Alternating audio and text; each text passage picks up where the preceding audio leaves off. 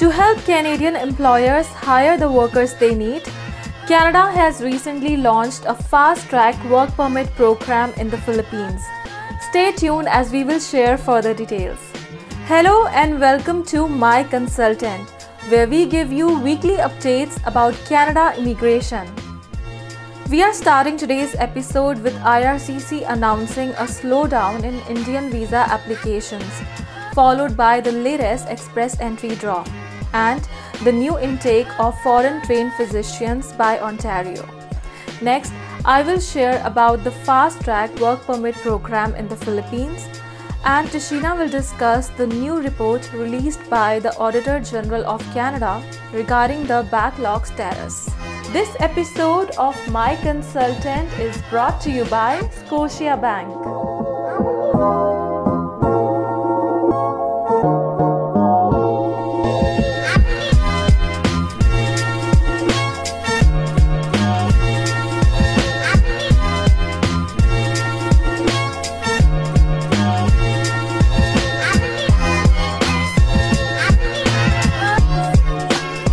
Indian nationals are being advised to prepare themselves for Canadian immigration related delays. As the current India Canada diplomatic standoff rages on, the IRCC Immigration, Refugees and Citizenship Canada has confirmed there will be a slowdown in Indian visa applications. The tension escalated after Canada removed 41 of their diplomats from India, following India's decision to strip all but 21 Canadian diplomats and their dependents of their diplomatic immunity in Delhi by October 20th, 2023. As of now, Canada has temporarily suspended visa and in person counselor services in Mumbai, Bengaluru, and Chandigarh. The IRCC has also reduced its workforce in India from 27 to just five employees. The five Canada based IRCC staff that will remain in India will focus on work that requires an in country presence, such as urgent processing, visa printing, risk assessment, and overseeing key partners. While they will continue to accept and process applications from India, the reduced staffing levels are expected to affect processing times.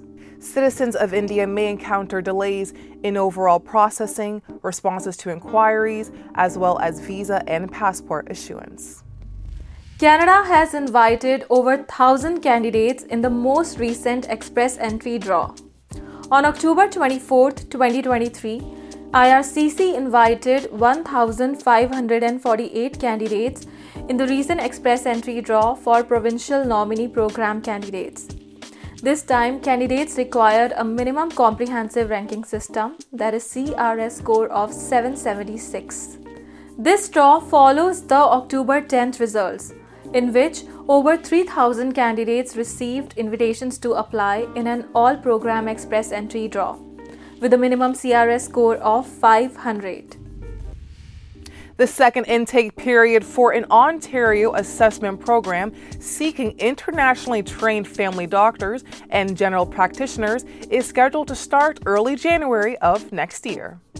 After its announcement in December 2022, Practice Ready Ontario, or PRO, streamlined the process for internationally trained physicians hoping to practice in Canada's busiest province. Those who either miss that first intake or fail to receive a positive result and have since improved their applications and now meet the requirements are welcome to apply for the upcoming second intake. Intake starts on January 8th, 2024, and will run through March 1st, 2024. The Government of Canada is helping Canadian employers hire the workers they need to fill the jobs and grow the economy. Canada has recently announced the launch of Can Work Philippines, a pilot program at IRCC's office in Manila. The pilot program is for Canadian employers recruiting in the Philippines and hiring approximately 50 or more people, or for critical occupations such as healthcare, construction, and agri food. The pilot will streamline work permit processing for eligible Canadian employers and allow them to schedule group appointments for medical examinations and biometrics for potential employees so that skilled workers from the Philippines can come to Canada. To participate in the program, employers must demonstrate their commitment towards the fair and ethical recruitment guidelines as published by the International Organization for Migration, that is IOM. IRCC is also giving $200,000 to the IOM to support the adoption of fair and ethical recruitment guidelines in the Philippines. The funding will help IOM work with the government of the Philippines, conduct training sessions, and promote the IOM's fair and ethical recruitment due diligence toolkit to the organizations that are either involved or have an interested in the recruiting talent in the Philippines. Immigration accounts for almost all of Canada's labor force growth. Almost 75% of Canada's population growth comes from immigration. By 2030, immigration will represent 30% of Canada's population.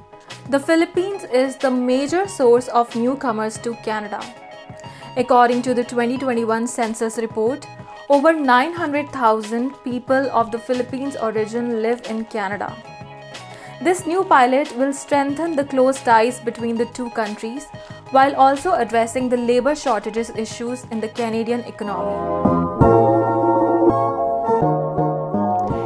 Report from Canada's Auditor General warns that while progress has been made, the federal government must improve its management of immigration programs to reduce the permanent residency backlogs.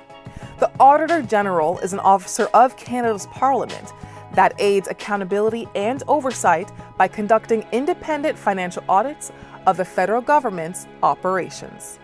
According to the report, Immigration officials' mismanagement and changing priorities have contributed to backlogs and longer wait times for some applicants, explaining that most of the delays were being caused by inefficient management practices around applications and managing the inventory.